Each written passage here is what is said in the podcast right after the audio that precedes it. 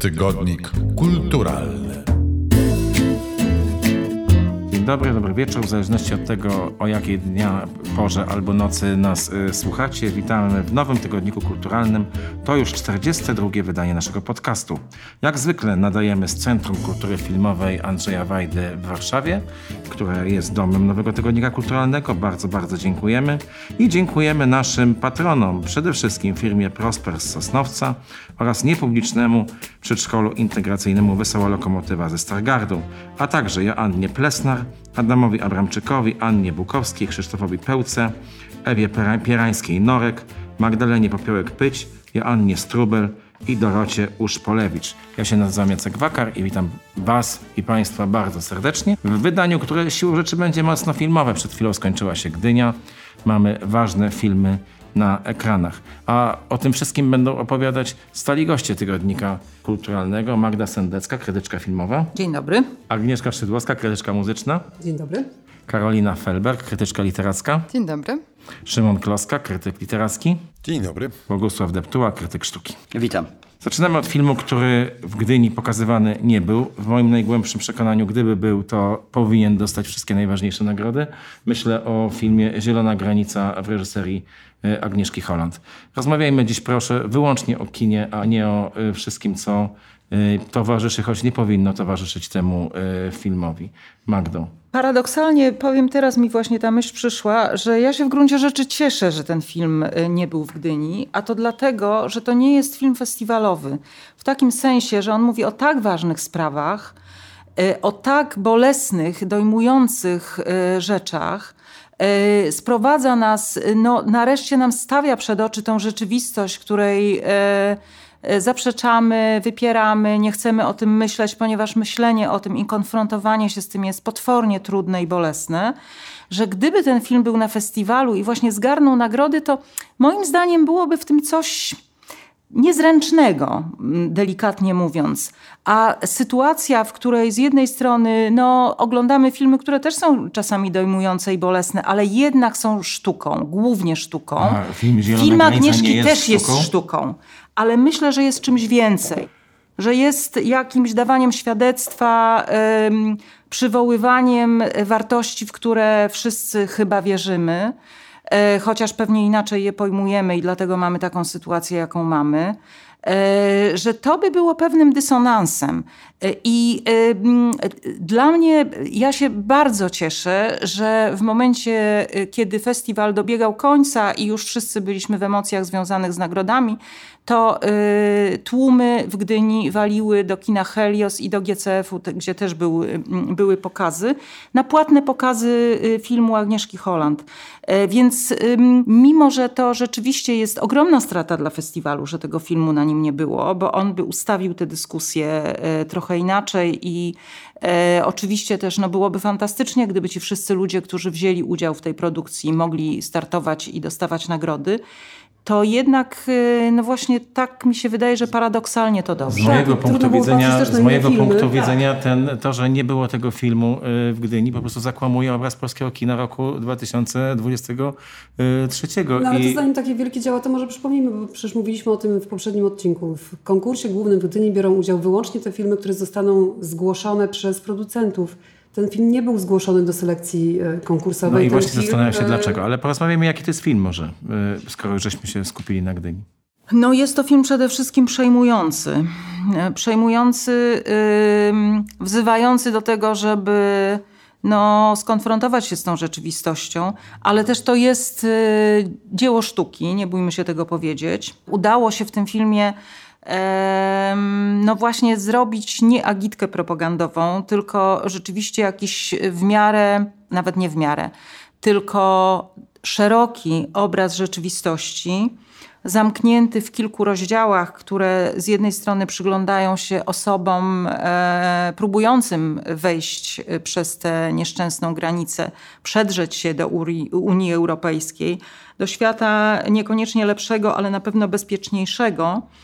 E, I oni walczą o życie. Walczyli wcześniej o to życie, bo to są ludzie, którzy uciekają przed wojną, przed zagrożeniem, przed terroryzmem, przed y, opresyjnymi politykami, którzy y, chcą ich zabić albo zniszczyć ich życie. Z drugiej strony mamy obraz tych, którzy e, no, próbują z nimi e, walczyć, próbują powstrzymać e, tę wędrówkę ludów. Z trzeciej mamy aktywistów, którzy próbują tym ludziom pomagać, mając bardzo ograniczone środki i mm, też postawionych w sytuacji, w, których ta pomoc, w której ta pomoc może być bardzo ograniczona. I to są też ogromnie dramatyczne wybory. No i mamy jeszcze postać Julii, którą gra Maja Ostaszewska, e, psychoterapeutki, która wyniosła się na wieś, jest przybyszką z Warszawy i która też w pewnym momencie przekracza te granice i przestaje być obojętna, zaczyna pomagać. Więc mamy, y, mamy taki szeroki obraz społeczeństwa i też postaw takich ludzi, którzy mm, wyznają te same wartości, ale niekoniecznie E, za nimi idą. E, jest świetny epizod z Agatą Kuleszą, e, która no, bardziej jednak dba o swoje bezpieczeństwo i komfort.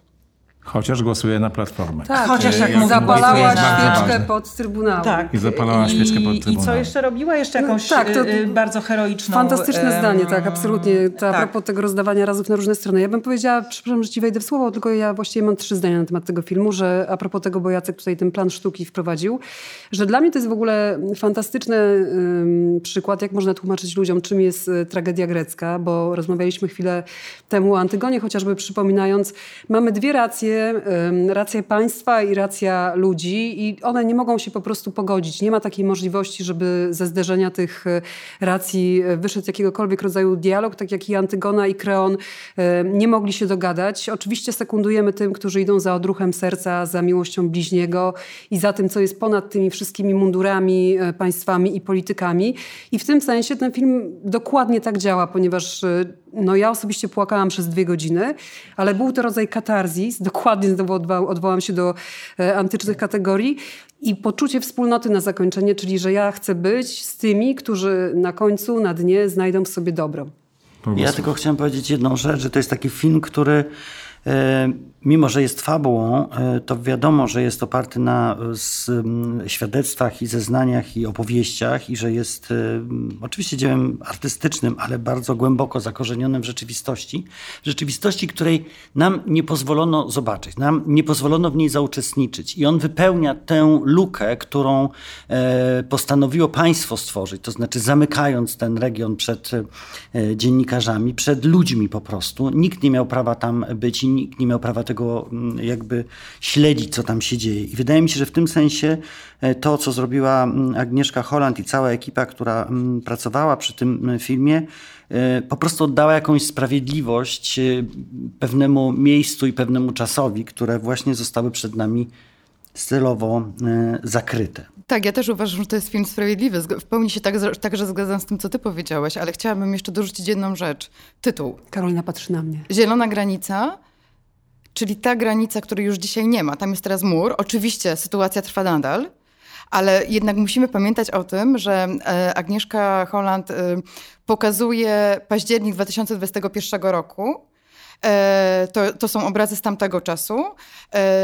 Co nieco widzieliśmy, bo, bo jednak y, ktoś tam kręcił komórkami jakieś y, materiały, więc y, one na szczęście funkcjonowały w obiegu. Y, I to jest w tym sensie dla mnie także taki, taka dokumentacja pewnej emocji, pewnego, pewnego stanu, stanu rzeczywistości, stanu mentalnego i, i, i rejestracja e, czegoś, czego, co, co już dzisiaj tam wygląda zupełnie inaczej. I szczerze mówiąc, powinniśmy się zastanowić, jaki będzie kolejny film o tym pograniczu, e, już teraz w roli głównej z murem, a nie z lasem, prawda? Nie z przyrodą, e, tylko, tylko z tym murem. I to jest, to jest dla mnie bardzo, no, te dwie godziny w kinie rzeczywiście to był ciężki czas, ale, ale to jest dla mnie bardzo ciekawe, jak to jest niestety sytuacja rozgrzebana i niedopowiedziana, tak? No, Szymon. No tak, ale to świadectwo tego konkretnego czasu aż się prosi od początku do końca o jakąś tam uniwersalizację. Marta powiedziała na samym początku, e, e, e, Magda powiedziała na samym początku, że jest to jedna z najważniejszych rzeczy, które nas do, dotyczą. Ja jestem przekonany, że najważniejsza i to poniekąd jest film o naszej przyszłości, no bo migracje, które nas czekają, a czekają, będą decydowały o, o tym, w jakim świecie my będziemy żyć.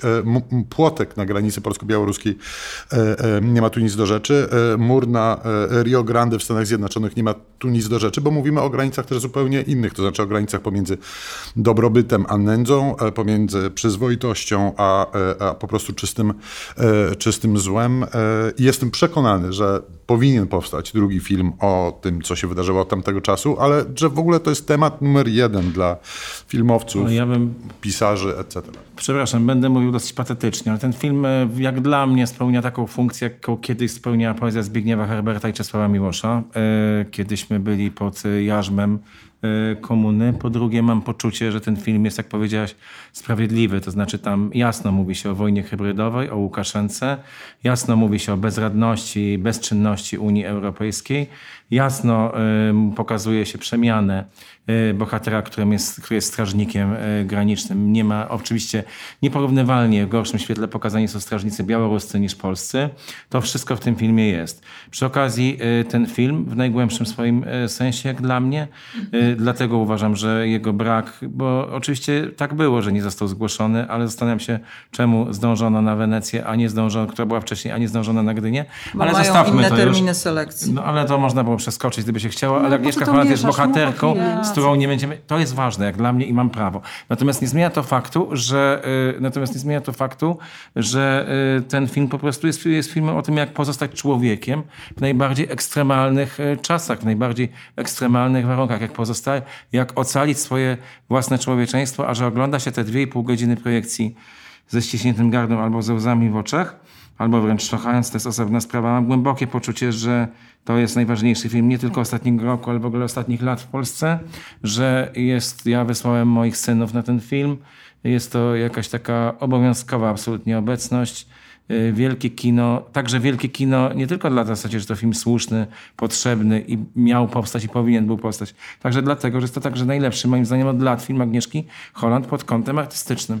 Chyba o tym świadczą też te emocje, które, które wszyscy przeżywaliśmy oglądając ten film. Y, i moja przyjaciółka, która kompletnie zaszlochana dzwoni do mnie, kiedy, bo powiedziałem, żeby poszła, żeby zobaczyła, że koniecznie. I ona właśnie dzwoni płacząc właściwie jeszcze, więc pod tym względem nie przypominam sobie filmu, który by wzbudzał aż tak wielkie e, emocje i tak wielki, jakby taki właśnie e, emocjonalny rezonans. Coś, Ale ja jeszcze powiem jeszcze jedną rzecz, że żeby wiecie, żeby nasi słuchacze nie, nie przestraszyli się i z tego powodu nie poszli, żeby Bywa się nie śmiesznie. zachowali jak bohaterka Kuleszy, która mówi ja nie mogę na to patrzeć, więc nie mów mi takich rzeczy i nie wymagaj tego ode mnie.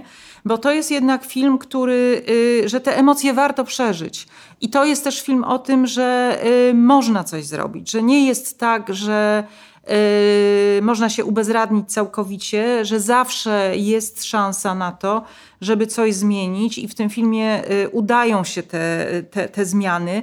Mimo, że to jest kropla w morzu, to jednak to się udaje i to jest, yy, myślę, też ważne uczucie, które no, się z tego filmu no to jest wynosi. Mówię wam, to o to chodzi, że przeżywamy, żeby po prostu poczuć się lepiej. I ostatnie słowo powiem takie, że to bywa bardzo śmieszne. Jak się popatrzy na y, sceny pomiędzy Moniką Frajczyk i Jaśminą Polak, które grają dwie siostry aktywistki charakterologicznie bardzo od siebie odległe, no to one wrzucają taki wentyl oddechu w tę historię. No Wydaje i też się, autentyzm, tak, prawda? Absolutnie. Że nie jesteśmy w jakimś takim nadętym, tę, tę, tę nadętej narracji.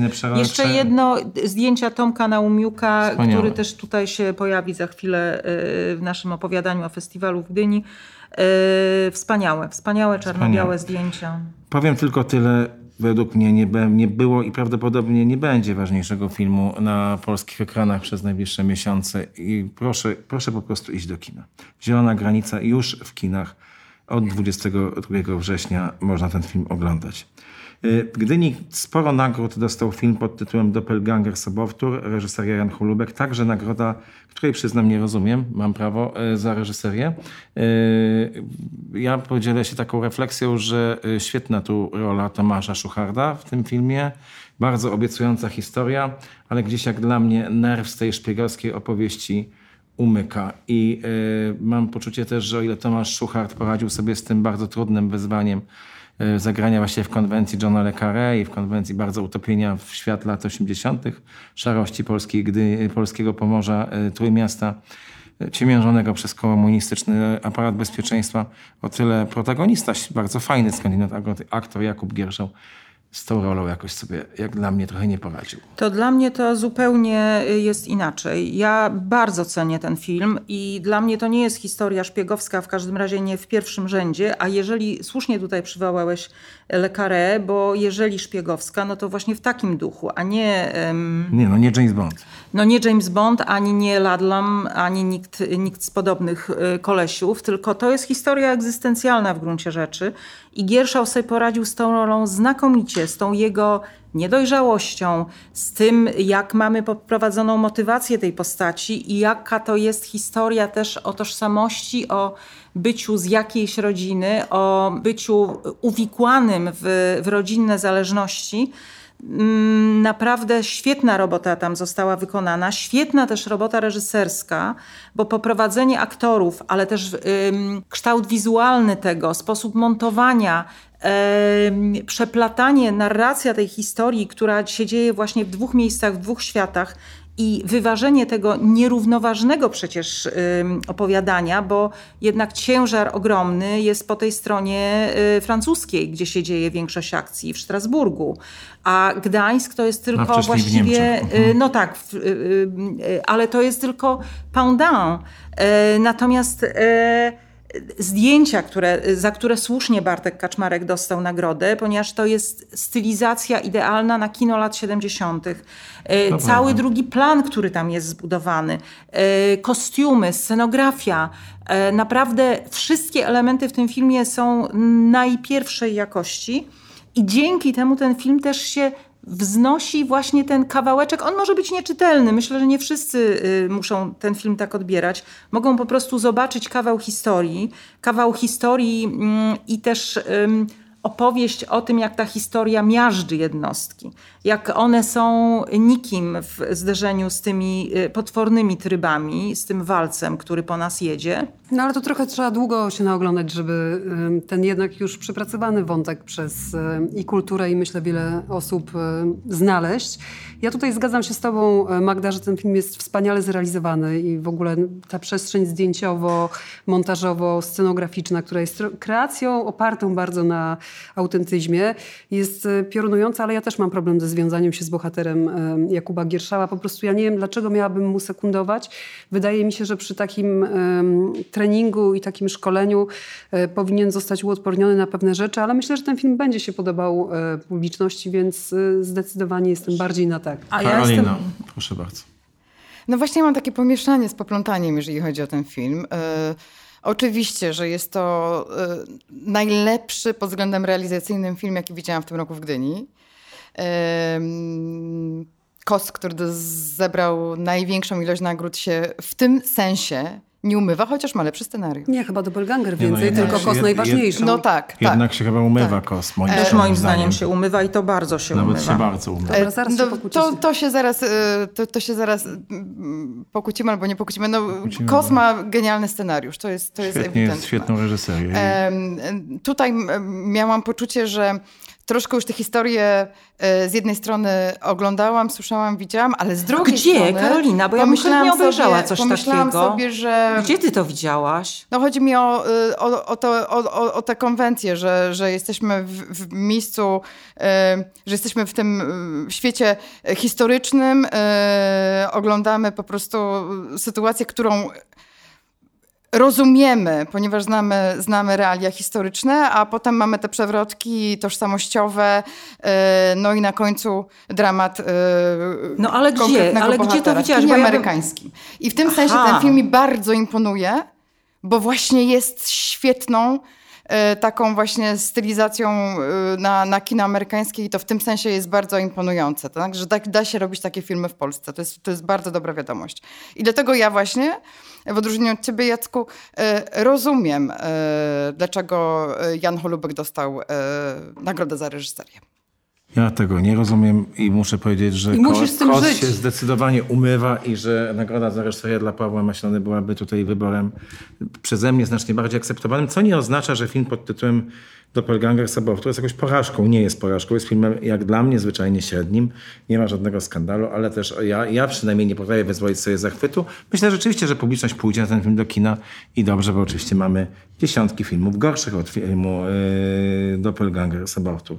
Yy, wracamy jeszcze do festiwalu w Gdyni sprzed roku, gdzie w jednym z takich filmów, y, na które, na które mało kto liczył, bo nikt nie znał reżyserki tak bardzo dobrze oczywiście, y, był film Strzępy. Magda, on po dłuższym czasie wszedł na ekrany, więc tak, opowiedz po, proszę po krót, roku, to bardzo dobrze? króciutko, bo chciałabym jeszcze powiedzieć jednak parę słów o festiwalu w Gdyni, który się, który się przed sekundą zakończył, a filmy będziemy oglądać jakoś tam sukcesywnie y, w najbliższych miesiącach, nie wiemy dokładnie kiedy. I Magda to mówi w najbardziej gdyńskiej e, koszulce. Sprawdźcie nasze media społecznościowe. Tak jest. Ja niestety nie udało mi się jeszcze zdobyć, ale pracuję nad tym. Y, nad Polecam, koszulką. można ściągnąć podobno plik z grafiką To y, prawda. Matyldy Damięckiej z internetu i sobie nadrukować na koszulce Tak dowolnej jakości dowolnego koloru, także, y, także tak.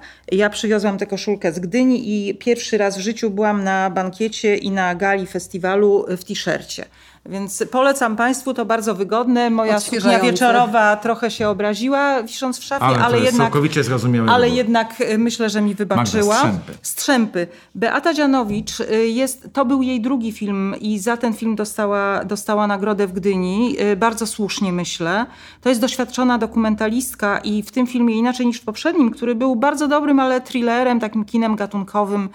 Y, Tutaj sięga po historię rodzinną. Mm, e, Historię, y, no chyba mogę zaspoilerować, Alzheimera historię choroby, która zmienia życie całej rodziny, która powoduje rozpad tej rodziny i kładzie się cieniem na, na relacjach e, wszystkich właściwie. To jest dwuosobowa rodzina z nastoletnią córką i z ojcem e, męża, mężczyzny e, który jest intelektualistą, profesorem na Politechnice bodajże i nagle e, zaczyna odpływać, zaczyna e, tracić kontakt z rzeczywistością i co więcej, e, idzie to w agresję.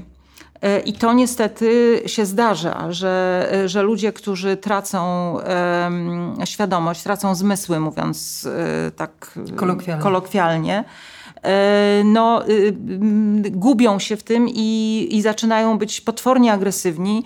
I to jest najzwyczajniej w świecie groźne. Nie będę mówić nic więcej, natomiast no, jest to taki obraz choroby, która, który jest bardzo realistyczny i bardzo no jest wstrząsający i nie ukrywający niczego. I myślę, że my często mamy do czynienia w kinie z takim romantyzowaniem choroby, z, y, wiecie, że to jest taka wspaniała próba dla Prawda. uczuć. To Ja bym tylko, ja bym tylko Właśnie, że to jest choroba zarazi, zakaź, zakaźna. Tak, to jest zakaże bardzo wszystkich dookoła. Nie można, Ja na początku tylko- traktujesz to jako żartobliwą sytuację, ale to nie jest żart. Ja bym tylko dodał, y, tak gwoli ścisłości, że to jest bardzo ciekawe, że w dwóch filmach, tym właśnie sprzed roku, on jest obsadzony przede wszystkim aktorami Teatru Śląskiego w Katowicach i wreszcie I to można jest zobaczyć bardzo ich na naprawdę e, dużym ekranie z odświeżające Grzegorzem Przybyłem, też. który zdaje się dostał nagrodę, bardzo Tak, dobrze. tak, dostał nagrodę za Y, drugi Agnieszką plan, on właśnie gra ojca. Z Agnieszką Radzikowską, a w filmie, który oglądaliśmy w tym roku, pod tytułem Tyle co nic, y, większość ról grają aktorzy teatralni kompletnie nieopatrzeni, przede wszystkim z Teatru Jaracza w Olsztynie, a też nagrodzony za główną rolę w tym roku Artur Paczesny, to Teatr aktor Teatru Kochanowskiego Kochanowskiego w w Opolu, Teraz ale też chyba- Teatr Wierszalin tam nie. e, Y, jest ale- w dalszym ciągu, rozmawiałam z nim. no tak, ale ostatnio był zajęty w filmie, więc mniej grał. Ja w Teatrze Kąskiego po jestem dosyć często. E, Jeszcze to Agnieszka Magdo, Kwietniewska, powiedzcie, z I Agnieszka Kwietniewska, która jest chyba z Wierszalina, Agnieszka, czy, nie, nie, z, Agnieszka czy ona jest z z? Wałbrzycha, Agnieszka Kwietniewska jest z Wałbrzycha, potem z Wrocławia, ona była w rozwalonym przez e, władze Teatrze Polskim e, Wspaniała aktorzyca i to był super Wrocławiu. Aktorka Sebastiana Majewskiego, w pewnym momencie Jana Klaty, bardzo wielu ważnych reżyserów. Tego Słuchajcie, to jeśli można, to ja powiem parę słów o, o tym festiwalu. Słuchajcie, to był werdykt, który mnie ucieszył najbardziej ze wszystkich werdyktów, wszystkich festiwali w Gdyni. E, a naprawdę jeżdżę tam od bardzo, bardzo, bardzo wielu lat. Ludzie tak długo nie żyją, więc nie powiem ile to, bo musiałabym też policzyć. E, do rzeczy. Najbardziej mnie ucieszyła, oprócz worka nagród dla Kosa i tej, tej najważniejszej Złotych Lwów, oprócz nagrody za reżyserię, oprócz nagrody Srebrne Lwy dla fantastycznego filmu Imago w reżyserii Olgi Hajdas i nagrody za rolę w tym filmie scenarzystki tego filmu, współscenarzystki Leny mm, Góry to y, odkryciem tego festiwalu i nie tylko dla mnie, wiem Jacku, że również dla ciebie i y, paru jeszcze innych osób, dla ciebie chyba też Agnieszko, jest film Tyle co nic. Debiutanta Grzegorza Dębowskiego. Proszę Państwa, zapamiętajcie to nazwisko. To jest chłopak, który bynajmniej nie pochodzi ze wsi, a film dzieje się na wsi E, który e, usłyszał o tym, że rolnicy wywalają gnój albo wysypują ziarno i postanowił się, e, no, zainteresował się, co też takiego tymi ludźmi powoduje. I pojechał do nich nie po to, żeby i opowiedział nam o tym, nie w takim trybie, że on wie i on nam o tym opowie, tylko on nie wiedział. I pojechał, żeby się dowiedzieć i zrobił fantastyczną dokumentację, po czym przetworzył to na czystą sztukę. Proszę Państwa, idźcie na ten film, bo dialogi, które są w tym filmie, to będą takie dialogi jak z Barei, tylko że na poważnie, bo to są gotowe bonmoty, a równocześnie one są tak zakorzenione w tej rzeczywistości i tyle o niej mówią i są tak puentujące o wszystkim, o naszej, mm, pada tam na przykład taki, wszystko ma swoje granice, nawet Polska, e, ale to jest tylko taki, wiecie, pomniejszy. Tak, ale nie? o naszej rzeczywistości, prawda, bo ten e, tak. skojarzenie z Bareją może nas teleportować do dawnych czasów, a to jest teraz tu i to jest tam, gdzie się nie patrzy, bo z perspektywy zwłaszcza miast są znowu jacyś rolnicy i znowu gdzieś coś rozsypują i no tak, to ja po prostu nie mogłam się nagratulować e, reżyserowi pomysłu i jakiejś chyba no odwagi Bo też. jest to film o ludziach w procesie zmiany i było więcej takich, e, takich filmów w zmieniającej się rzeczywistości, którzy sobie z tą zmianą nie radzą. I więcej było takich filmów na, na tym festiwalu. E, no nie mamy więcej czasu, Chociaż żeby się ja powiem o filmie, który mnie zachwycił, a nie został ujęty w werdykcie i wydaje mi się, że tutaj akurat niezrozumiała nagroda dla Kingi Price y, w filmie tu pod tak. którym Święto mhm. Ognia. Y, wydaje mi się też, że y, Lena Góra mogłaby akurat tej nagrody nie dostać, bo wydaje mi się, że obie aktorki, które zagrały w filmie Lęk Sławomira Fabickiego, czyli Magdalena Cielecka i Marta Nieradkiewicz, no to po prostu są wstrząsające kreacje i w ogóle ten film się nie, nadzwyczajnie wręcz z pewnym taktem i z powagą opowieści o eutanazji, bardzo rzadkiej w polskim kinie jednak, e, niezwykle się po prostu udał. Powiem tylko ogólnie, bo nie będziemy rozmawiać przez No to może e, powiedzmy, że Monika Sobieńgórska napisała ten scenariusz. Uważam, że to jest bardzo tak, spełniona świetny, opowieść, świetnie świetny napisany scenariusz. scenariusz. Dla mnie to, to drugi obok, dla mnie film, drugi po Kosie film tego festiwalu. E, Kos jest rzeczywiście zupełnie przeciwieństwem poprzedniego roku, bo tu rzeczywiście wygrywa film jak dla mnie zdecydowanie najlepszy na tym festiwalu. Będziemy mieli okazję niebawem porozmawiać z odtwórcą roli Kościuszki o tym filmie, czyli z Jackiem e, Braciakiem.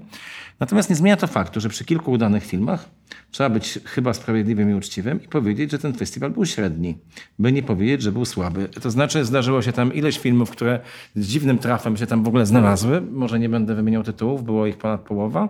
No i ogólnie poczucie y, pewnego, że tak się wyrażę, jednak y, braku i teraz mi chodzi o ten jeden tytuł. Y, nad, tym, nad tym festiwalem trochę jednak ja byłem trzy dni, ale obejrzałem de facto wszystko, co można było obejrzeć troszkę jednak dominowało. Ja obejrzałam prawie wszystko. Y, niestety to był po prostu kiepski rok dla polskiej kinematografii. Nie ma na liście filmów okay. wyprodukowanych w ostatnim roku takich, które, wiecie, domagałyby się koniecznie, żeby się znaleźć nie, w Gdyni. Nie wszystkie Więc no, czasami tak bywa, y, z festiwalami tak jest. Dla mnie było tam y, pięć czy sześć filmów dobrych i ciekawych. Z tym, w tym trzy czy cztery naprawdę znakomite. No, bywa.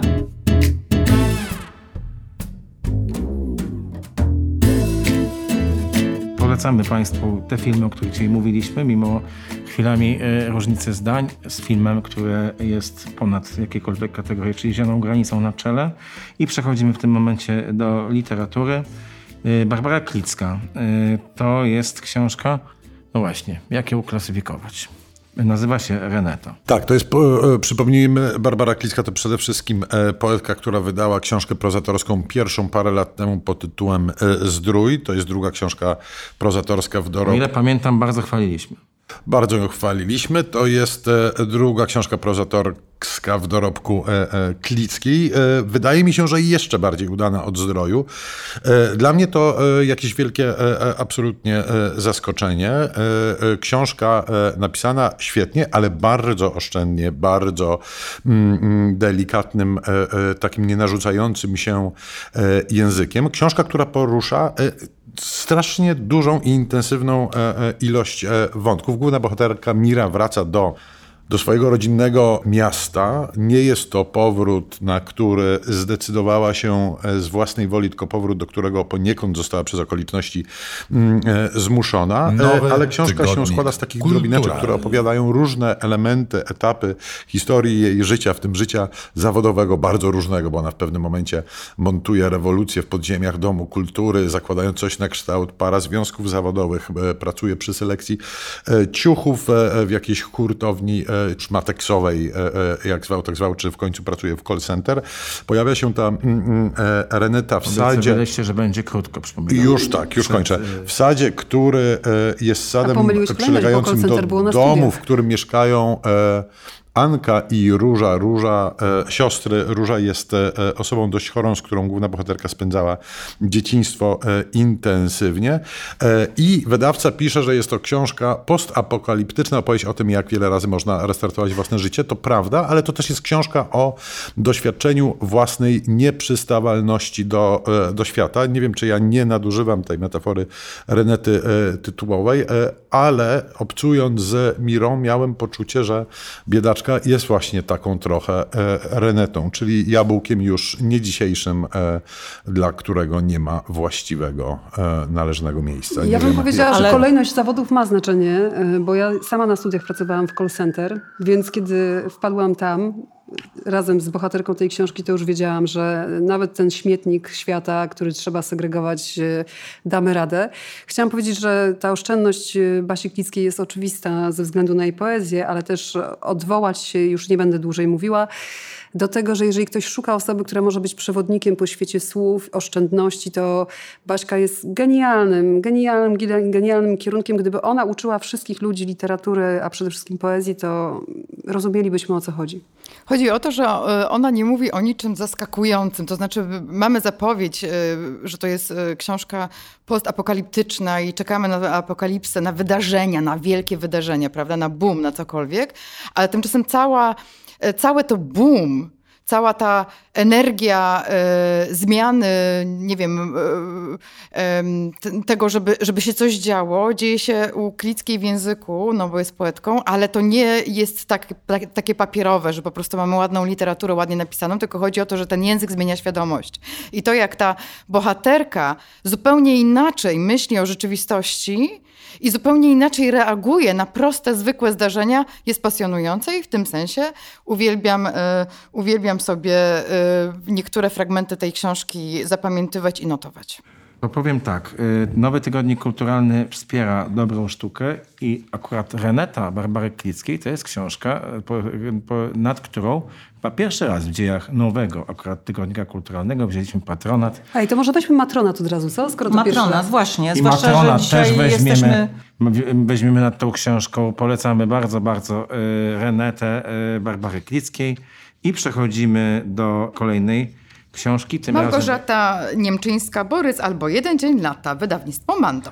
Małgorzata Niemczyńska jest dziennikarką debiutującą powieścią. Powieścią bardzo nieoczywistą. Ja dziennikarką jestem- Gazety Wyborczej. Tak, jestem nią zachwycona. Jeśli lubicie e, schron przeciwczasowy albo nie daj Boże, jeśli ktoś z Was dotarł e, do książki, którą bardzo polecaliśmy parę miesięcy temu, czyli do Złodziei Żarówek Tomasza Różyckiego, to ta książka jest e, książką, którą, w której się zakochacie absolutnie. Jest to książka, e, która opowiada o tym, jakim murem nieświadomości można się otoczyć, żeby nie zrobić kroku naprzód, a jakie to jest w sumie proste, zrobić krok naprzód i wyjść z prześpienia, uśpienia, po prostu się przebudzić. Jest takie sformułowanie zresztą o kulturze przebudzenia e, i, e, i nie od parady tutaj używam tego słowa. Co mnie najbardziej fascynuje, to to, że na początku mamy wrażenie, że jesteśmy w jakiejś powieści być może, być może yy, sensacyjnej, być może gatunkowej. Otóż jest bohater Izaak, dziwne imię. Wydarzenia wydają się jakby z lat 80., stan wyjątkowy. Wszędzie słyszymy o stanie wyjątkowym. Jest jakiś Borys, który rozdaje karty w jakiejś małej nadmorskiej miejscowości i nie wolno wchodzić na plażę. Nie wolno wchodzić na plażę. No tak, właśnie. nie wolno wchodzić na plażę, a z drugiej strony wolno robić dużo fajnych rzeczy. Nie wiem, jeść watę cukrową, którą sprzedaje Chińczyk y, albo ktoś o rysach chińskich, nie wiem, i nazwisku Li. Więc jest zagadkowo, nie Dużo się też tam konsumuje kurczaka zorożna. Tak. Tam W ogóle dużo jest jedzenia. Dużo jest jedzenia, ale najlepsze jest Ale nie to... jest to książka, ale nie jest to książka kucharska. E, Ale najlepsze jest to, że ta, że, że ta fabuła narasta. To znaczy w każdym rozdziale mamy ich 12. Mamy nową odsłonę tego samego, i dowiadujemy się nowych rzeczy i w pewnym momencie po prostu już nie możemy się doczekać na finał, który jest oczywiście zaskakujący, który jest oczywiście konsekwentny. Gdzieś czytałam, że najsłabszą częścią tegoż, e, tej, tej książki jest właśnie jej finał, a zdaje się, że właśnie w Gazecie Wyborczej. Ale ja uważam, e, że e, warto dojść do puenty. Warto dojść do puenty i zaskakująca jest, nie, zaskakujący jest nie tylko finał w tej książce, bo ta książka w ogóle jest zaskakująca pod każdym możliwym względem. To znaczy e, to narastanie i gęstnienie e, e, akcji, to jak... E, To jest e, dobrze co- napisane. Dobrze napisane, ale też momentami tryska humorem, który w literaturze polskiej rzeczywiście Dobrze, jest rzadki. Jest tam Bogusław- pewna dezynwoltura, swoboda. Bardzo Brawura polecamy wręcz. Borysa. Ja Bogusław. mam takie wrażenie, że to Kończymy jest taka temat. książka, która y, jest bardzo świadomie napisana. To znaczy wiem, że to brzmi jakoś idiotycznie, naiwnie, ale y, że ta kobieta wiedziała po co i dlaczego pisze tą książkę i wszystko, co tam jest w tej książce, miało się w niej znaleźć i nie ma takiego czegoś, co dzisiaj jest y, trochę chorobą mm, naszej prozy, że y, mm, pisarze piszą strony. Nie piszą książek, tylko piszą strony, że jeszcze, jeszcze, jeszcze. W związku z tym, a tutaj ja mam, tak, miałem takie poczucie, że wszystko, co jest, to powinno być. Tak, dokładnie Dobrze. tak. Kolejny tytuł to... Do Grzegorz Bogdał idzie tu wielki chłopak yy, i to jest tak, że człowiek, nie wiem co ty na to powiesz Karolino, czyta te książki, czyta i czyta i czyta i niewiele z tego później pamięta, niewiele z tego zostaje. Otóż mi zostało bardzo dużo z pierwszej lektury mm, Florydy Grzegorza Bogdała, 6 albo 7 lat temu ona wyszła i, i rzeczywiście te opowiadania jakoś zapadły e, w głowę. W tym wypadku zapadają jeszcze głębiej jeszcze potężniej. Mm, Tak jak powiedziałaś o Klickiej, że ona pisze o rzeczach, no właśnie, które są niezaskakujące, e, to Bogdał pisze wyłącznie o rzeczach zaskakujących, typu znikające e, e, mosty, jakieś kapucynki i, i, i, i- papugi, które jadą do szpitala. Najmniejszy konik świata. Na, tak, jakiś tyci, tyciuteńki kucyk. Natomiast to, co zaskakujące, to, co w sposób fundamentalny inne, okazuje się być takie same jak reszta świata, czyli beznadziejne, pozbawione e, e, sensu, podszyte absurdem, bo w ogóle absurd jest, wydaje mi się, dla Bogdała jakąś absolutnie kluczową kategorią. E, no ale to też jest napisane z taką pewnością siebie i z taką elegancją własnego, bogdałowego e, języka, e, że nie sposób się od tych mm, opowiadań odkleić. One w przeciwieństwie do e, niemczyńskiej mogą nie być źródłem takiego natychmiastowego, czytelniczego, mm, brakuje mi słowa. Spełnienia. Spełnienia, Tak. bo to nie są opowiadania, które mają początek, środek i koniec. To są opowiadania, które są swoim własnym bogdałowym światem i nurzają się w sosie, który nie jest zawsze przyjemny, aczkolwiek tu też mamy do czynienia z dużymi dawkami wisielczego, ale jednak humoru. Tak, ja bym więc- chciała powiedzieć jedną rzecz. E, To są też e, takie. No bo ka- każda literatura domaga się tego, żeby móc ją w coś wpuścić, w jakiś, w jakiś kanał odbiorczy, W prawda? maliny może. No więc to jest, to są opowiadania, bym powiedziała, rodzinne, groteskowe, absurdalne, ale przede wszystkim przygodowe. To są przygody pewnych rodzin. E, To są ich małe święta, które nie są oczywiście świętami e, kalendarzowymi, nie daj Boże religijnymi, tylko raczej na przykład festiwalowymi albo czymś takim. W to się wchodzi. Szymon, e, który w pewnym momencie wraca jak bumerang w tych opowiadaniach, staje się jakąś naprawdę ważną postacią, którą sobie muszę jeszcze przemyśleć, ale zostawiam was z tym bohaterem. Wypatrujcie go w tych opowiadaniach. Jest naprawdę Dobrze, ciekawy. słuchajcie. Ale to ja jeszcze chciałam jedno zdanie tylko dopowiedzieć, bo, bo też to jest jest bardzo ciekawe narracyjnie, ponieważ ja mam wrażenie, że te opowiadania, z tym wszystkim oczywiście, co, co mówicie, że tam jest coś takiego, że mamy różnych narratorów y, tych opowiadań, mini opowiadań, ale oni wszyscy tak nam opowiadają, jakby właściwie opowiadali sobie, jakby to był ich monolog wewnętrzny i oni nie czują potrzeby wyjaśniania czegokolwiek, tak jakby nie wierzyli, że ludzkie doświadczenie w ogóle może być wyjaśnione komukolwiek innemu. I to jest niezwykle przejmujące w tej prozie. Ja miałam poczucie jakiegoś takiego, wiecie, egzystencjalnego doświadczenia, bardzo mi bliskiego, że no to jest tak jak z opowiadaniem snu. Nie da się tym podzielić. I to, To jest coś takiego, że możemy tego dotknąć, ale To było właśnie to jedno nie zdanie, o które chodziło. Yy, I przechodzimy do Powiedział książki, złośliwy Jacek. do książki kolejnej. Ja znałem Iżbel Szatrawską jako przede wszystkim autorkę sztuki teatralnej, a wcześniej recen- recenzentkę teatralną. Sztuk Tylko, że pod pseudonimem to wtedy robiła.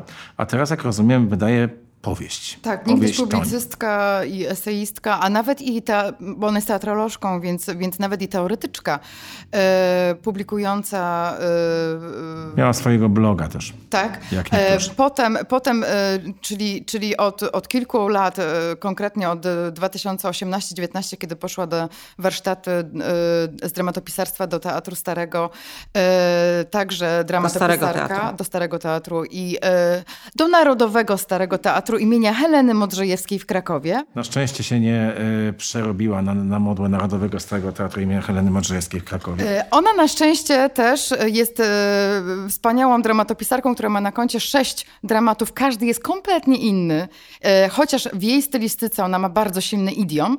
I dlatego, e, kiedy się okazało, że, że pisze powieść, wszyscy wzięli głęboki wdech, bo wiedzieli, że to będzie bomba. E, zapowiedzi tej powieści e, ukazujące się mniej więcej od drugiej połowy sierpnia tego, ro, tego roku wskazywały na to, że to będzie wydarzenie i to jest wydarzenie. To jest wydarzenie, ponieważ ona zabrała się za temat bardzo jej bliski, pochodzi z Olsztyna, mieszka w Krakowie.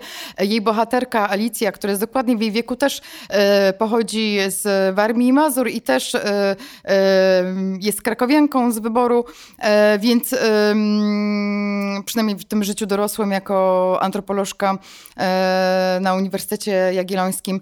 Więc jesteśmy jakoś tak blisko, e, blisko figury, e, która mogłaby być autorskim alter ego, ale nie jest. Jest to powieść absolutnie historyczna, z elementami publicystyki, czyli dokładnie taka, do jakiej nas przyzwyczaił, przyzwyczaił Henryk Sienkiewicz. Napisana w języku e, potoczystym, bezpośrednim, e, dostępnym, więc myślę, że będzie szeroko czytana. Być może będzie jej się zarzucało to, że nie jest to powieść wysoko artystyczna, bo prawdopodobnie jest to powieść bardziej gatunkowa. Ja jestem tą książką zachwycona, ponieważ ona od przywraca pewne kategorie. Pruseczka wschodnia, kto to jest? No właśnie.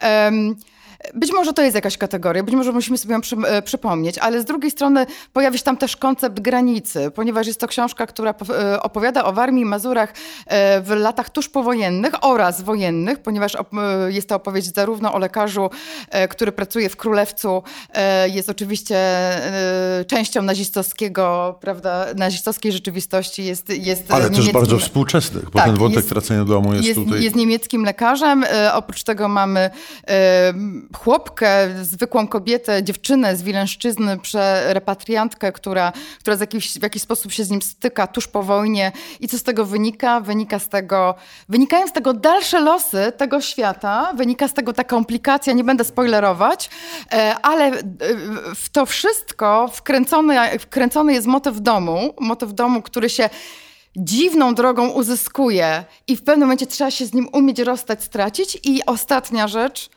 pogranicze biało, e, polsko-białoruskie, czyli, e, czyli sprawa, o której rozmawialiśmy w, kon- Podsumujemy w to. kontekście Zielonej Granicy. Ten wątek tutaj wraca jak bumerang, bo nie może być to w ten sposób, że mamy y, tym razem dla Państwa cztery bardzo dobre książki. Czego Kazimierz Orłoś o Mazurach wam nie powiedział, to Szatrawska mówi, to jest to kolejny będzie powód, puenta w żeby sprawie po tą książkę a moja puenta jest taka, że mamy dla Was cztery dobre książki, szczególnie z racji patronatu i matronatu y, w jednym.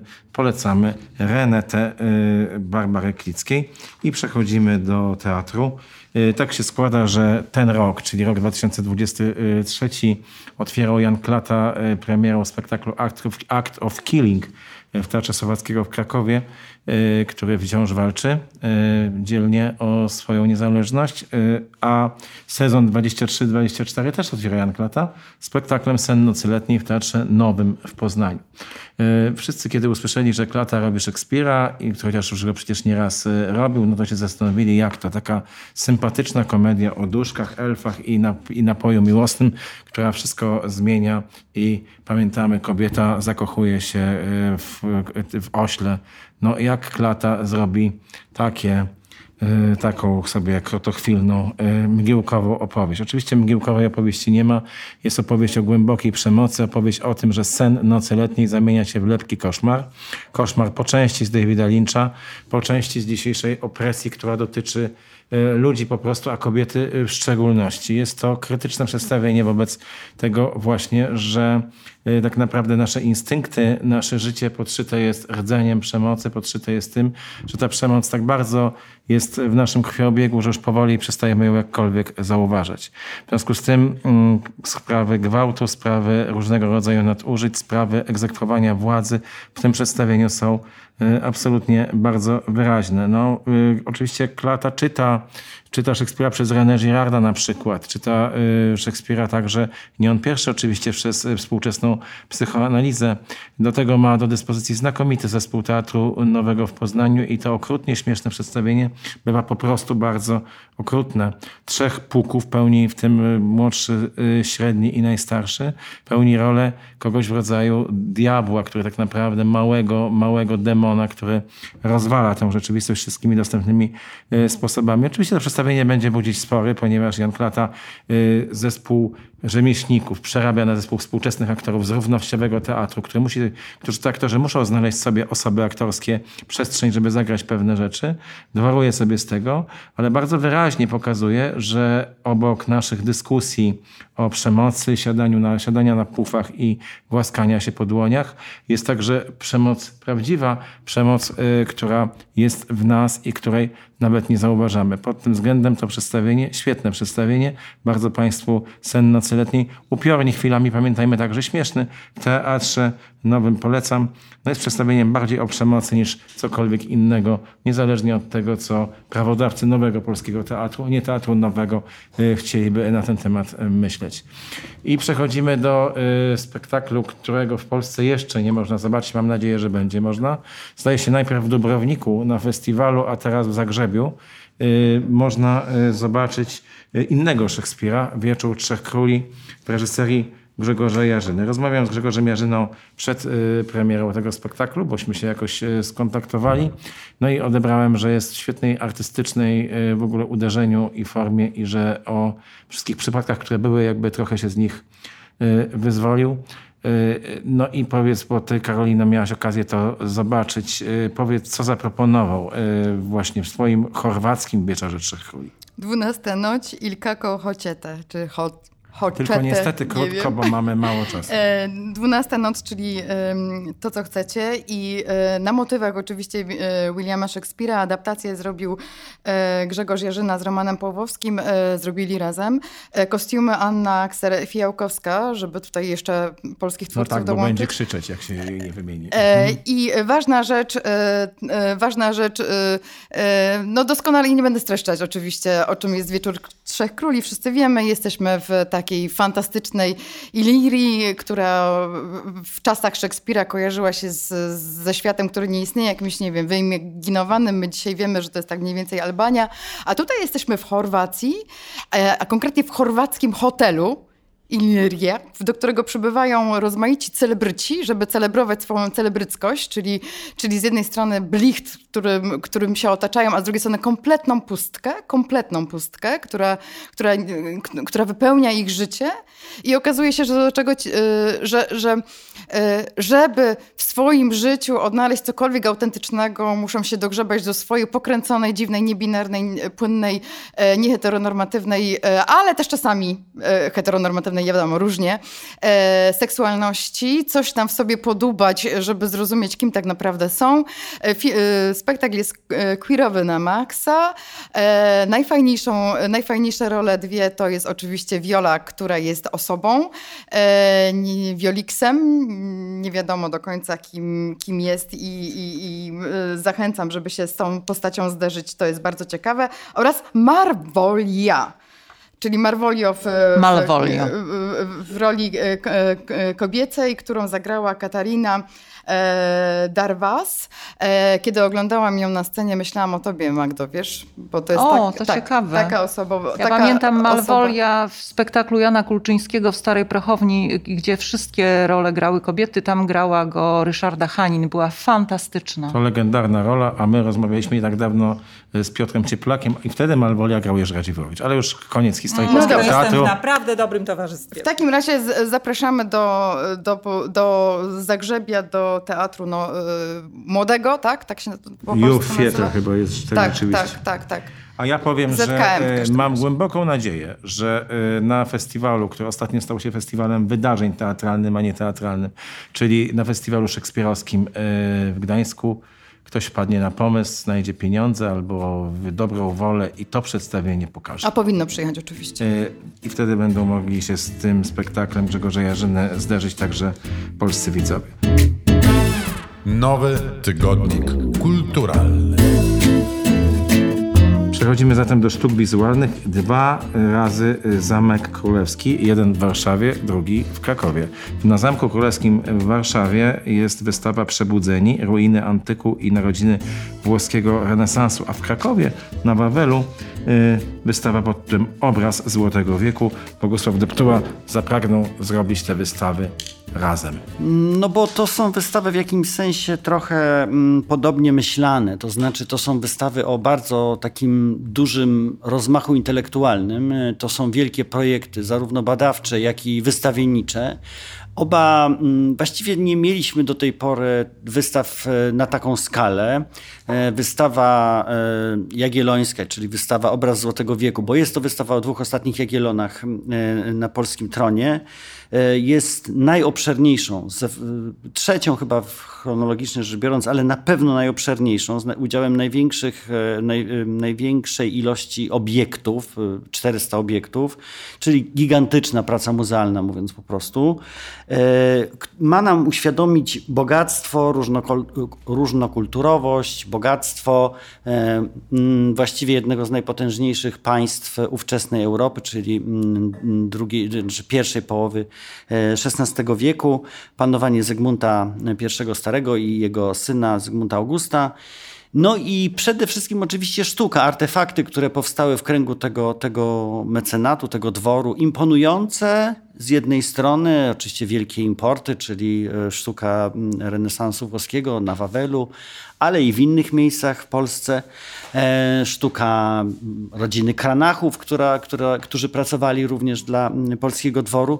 No i w tym wszystkim oczywiście największa rzecz, czyli zamówienie stu kilkudziesięciu arasów w najlepszych brukselskich warsztatach przez Zygmunta Augusta. My jesteśmy z arasami jakoś tam zżyci i dla nas to jest jakby takie wiadomo, arasy, Wawel, da, da, no ale y, nie uświadamiamy sobie jednej rzeczy, którą warto w tym momencie powiedzieć. To było naprawdę największe zamówienie, jakie zostało złożone wtedy, w, w tamtym czasie w, w tych warsztatach.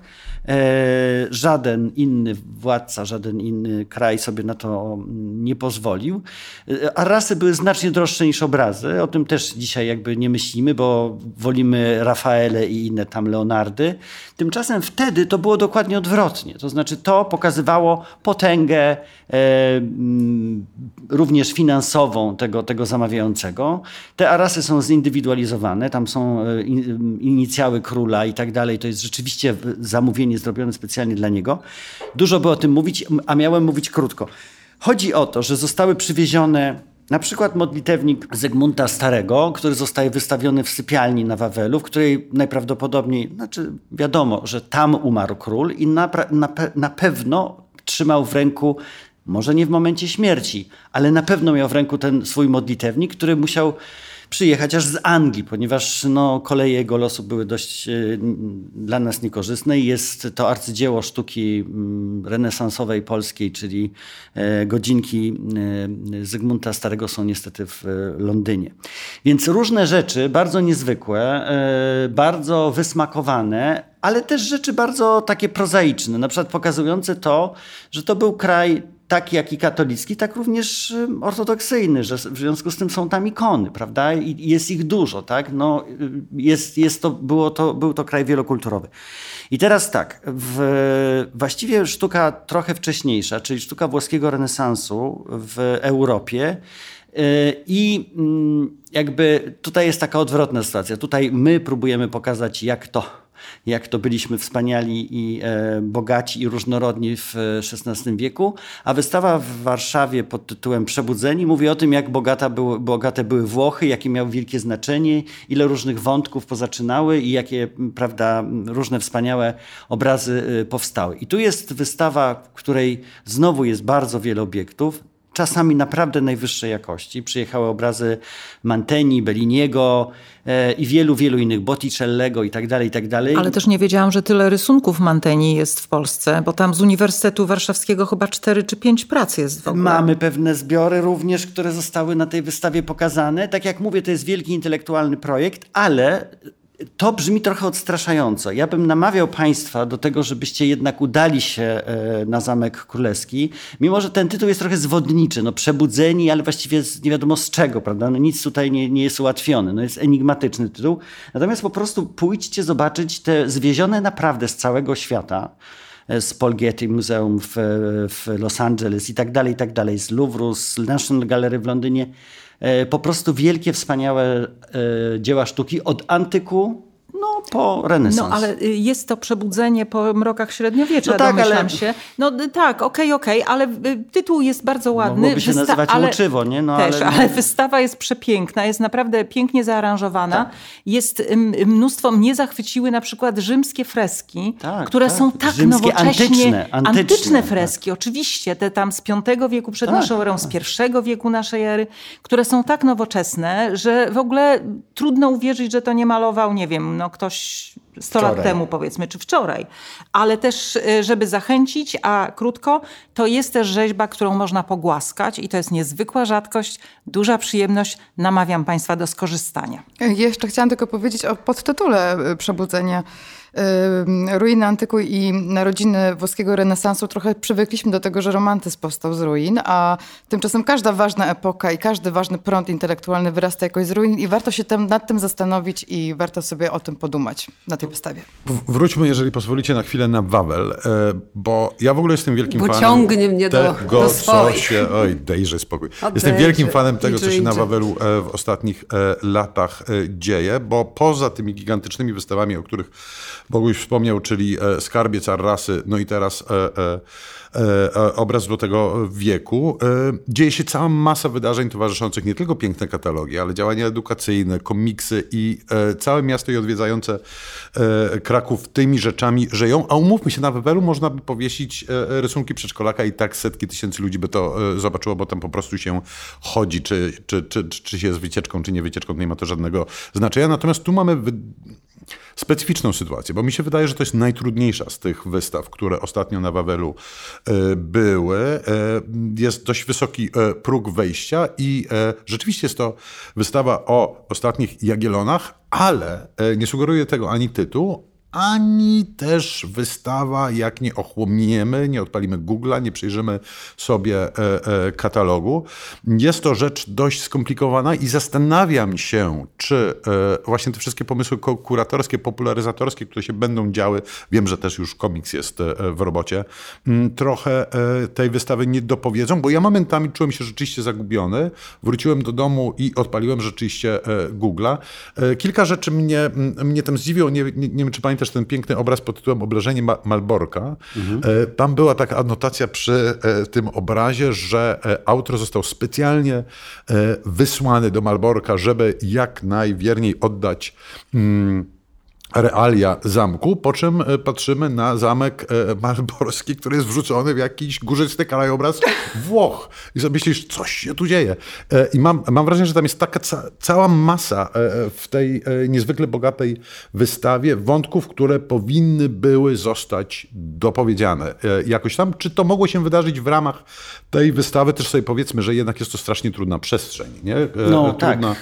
tak. To są jakby te komnaty zamkowe wawelskie, 20, to też pokazuje, że to jest potężna wystawa. Ja nie, naprawdę nie chcę opowiadać o różnych wspaniałościach, które tam są i tych egzemplach. Natomiast rzeczywiście może by się przydało jakby takie bardziej intuicyjne, bym powiedział, e, dopowiedzenie, o, o, o, które, rzeczy, tak. taki, taki rodzaj przewodnika. Dlatego, że różnych rzeczy nie jesteśmy sobie w stanie uzmysłowić. Tak jak na przykład właśnie oddawanie rzeczywistości, które w ogóle było nierzeczywiste. Ale czasami było tak z kolei prawie fotograficzne. Ale oczywiście to, co ty mówisz, że to, co miało być Malborkiem, Londynem, no bo jednak pewne konwencje i tak dalej. No trzeba by to wszystko tłumaczyć. Powiedziałeś o, e, o, o prawosławiu. Mi zabrakło e, reformacji. E, przede wszystkim reformacji polskiej na tej wystawie, która tam była, ale... No i która była wielkim osiągnięciem i tak dalej, i tak dalej. Wszystko się zgadza. Jedna rzecz, słuchajcie, ostatnia rzecz, naprawdę. Z jednego powodu chociażby, żeby mm, zaspokoić ciekawość. Otóż na tę wystawę zostały zdjęte głowy wawelskie z sufitu. Yes, można je zobaczyć Matko face to face. I chociażby z tego jednego powodu radzę Państwu, no, idźcie. Nie deprecjonujmy tej wystawy, powodów jest mnóstwo, natomiast fakt, że można było ich prawie że dotknąć, one są, Agnieszka, wiesz... są y, do oglądania na tak Zamku Królewskim na Wawelu na wystawie pod tytułem Obraz Złotego Wieku do 14 grudnia, a wystawa na Zamku Królewskim w Warszawie krótko. do 15 października, więc w Warszawie trzeba się spieszyć. I teraz I przechodzimy ja jedno, do muzyki. Jeszcze jedno zdanie, naprawdę jedno, bo w Trójmieście, w, y, a ściśle a w Sopocie przy samym Molo, do... Państwowa Galeria Sztuki, wystawa Tony Craig y, Szkło, fantastyczne rzeźby ze szkła, a w Parku Północnym metal. A, a na górze, a na górze, nic nie wiem o Gliwicach, do 15 października w Sopocie, a na górze szkło Murano i 20 artystów, w tym nasi też, fantastyczne rzeźby ze szkła. Idźcie Państwo, póki zdążycie. Idźcie zatem, a my przechodzimy do muzyki popularnej. Od jakiej płyty rozpoczynamy? Może ja po prostu, tak jak Boguś, połączę te wątki. Zacznę chyba od Taco, z tego względu, Taco Hemingwaya, jego naj, najnowsze Moje płyty. dzieci powiedziały, że świetne. 1800 oświecenie. No, ja się nie zgadzam z swoimi dziećmi, ale chciałam powiedzieć, że no, Tako przyzwyczaił nas przez trzy lata z rzędu. Było, były takie lata, bo to rzeczywiście działo się zawsze latem, kiedy nowy album wpadał i wiadomo było, że wakacje będą upływały w poznawaniu jego kolejnej płyty. Teraz czekaliśmy trzy lata. No i dostajemy nową płytę, która z kolei chce ją powiązać z najnowszą płytą Kasi Lins. Na nią jeszcze będziemy czekać, bo ona ukaże się pod koniec października. Obie myślę, że dopasowują się do naszego bardzo filmowego e, programu. Zaczęliśmy od filmu, filmem dzisiaj zakończymy, za chwilę spotkanie bardzo filmowe, więc e, dopasuję tutaj tendencyjnie swoją wypowiedź, żeby to rzeczywiście pasowało. Wskakujemy do świata takiego Hemingwaya, który już wcześniej eksperymentował z tym, a właściwie po prostu lubił, kiedy jego płyty są ułożone od początku do końca, są koncept albumami. W tym przypadku e, moglibyśmy zrobić takie nawiązanie do filmu M jak miłość. Nie wiem, czy kojarzycie ten bangier kinowy, ale w tym filmie, nie wiem czy nadal, ale w jednych z pierwszych części Maciej Sztur grał radiowca i akcja zawiązywała się przez tak, to, że tak, on tak. siedzi i szemrze i coś tam się zadzieje. I syna ma. Cała ta płyta najnowsza Taco Hemingwaya jest właśnie takim spotkaniem radiowym, jest radio, ma jingle, są rozmowy z dzwoniącymi um, podstawionymi, zdradźmy to od razu, rozmówcami. E, no i oczywiście piosenki, które w jakiś sposób z tymi e, przerwami, czy gdyby to była płyta czysto rapowa e, z kitami, rapują się. Koncept jest poprowadzony rzeczywiście bardzo sprawnie, ale myślę, tak nawiązując do tego, co powiedziałeś, że twoim dzieciom bardzo się ten album podoba, no po trzech latach czekania ja osobiście spodziewałam się jakiegoś wielkiego wystrzału niż sprawnie właśnie wyreżyserowany koncept album, bo już wiem, że Taco Hemingway potrafi potrafi to robić. No ale cóż, no, jest to płyta o rozterkach 30-latka, dokładnie licząc 33-latka, który właściwie wszedł bardzo wysoko yy, i jak każdy ma prawo do takich rozterek, co dalej, gdzie ugryźć i czy ma prawo w ogóle gryźć, będąc w uprzywilejowanej yy, sytuacji człowieka, który odniósł sukces. Trochę rzeczywiście to jest miejsce na to, kiedy rap, czyli coś bardzo szczerego i autentycznego zastępuje film, teatr, czyli miejsce na kreację. Już nie tyle opowiadasz o sobie, co czerpiąc z tego, co widzisz dookoła, zaczynasz wytwarzać właśnie jakąś taką przestrzeń sztuki. W tym sensie nie jest to z pewnością płyta rapowa, e, chociaż takimi też stylistycznymi środkami się posługuje, ale płyta, która e, dowodzi, że ja myślę, że prędzej czy później Filip właśnie skończy w przestrzeni. Zresztą jego pierwsza płyta to już był scenariusz, e, więc on chyba w takiej przestrzeni skończy, bo mniej go już dokumentacja i własny ból, bo jest w zupełnie innym miejscu świata interesuje, a bardziej e, kreowanie światów, stwarzanie ich i odcinanie się od takiego zero-jedynkowego e, stawiania problemów.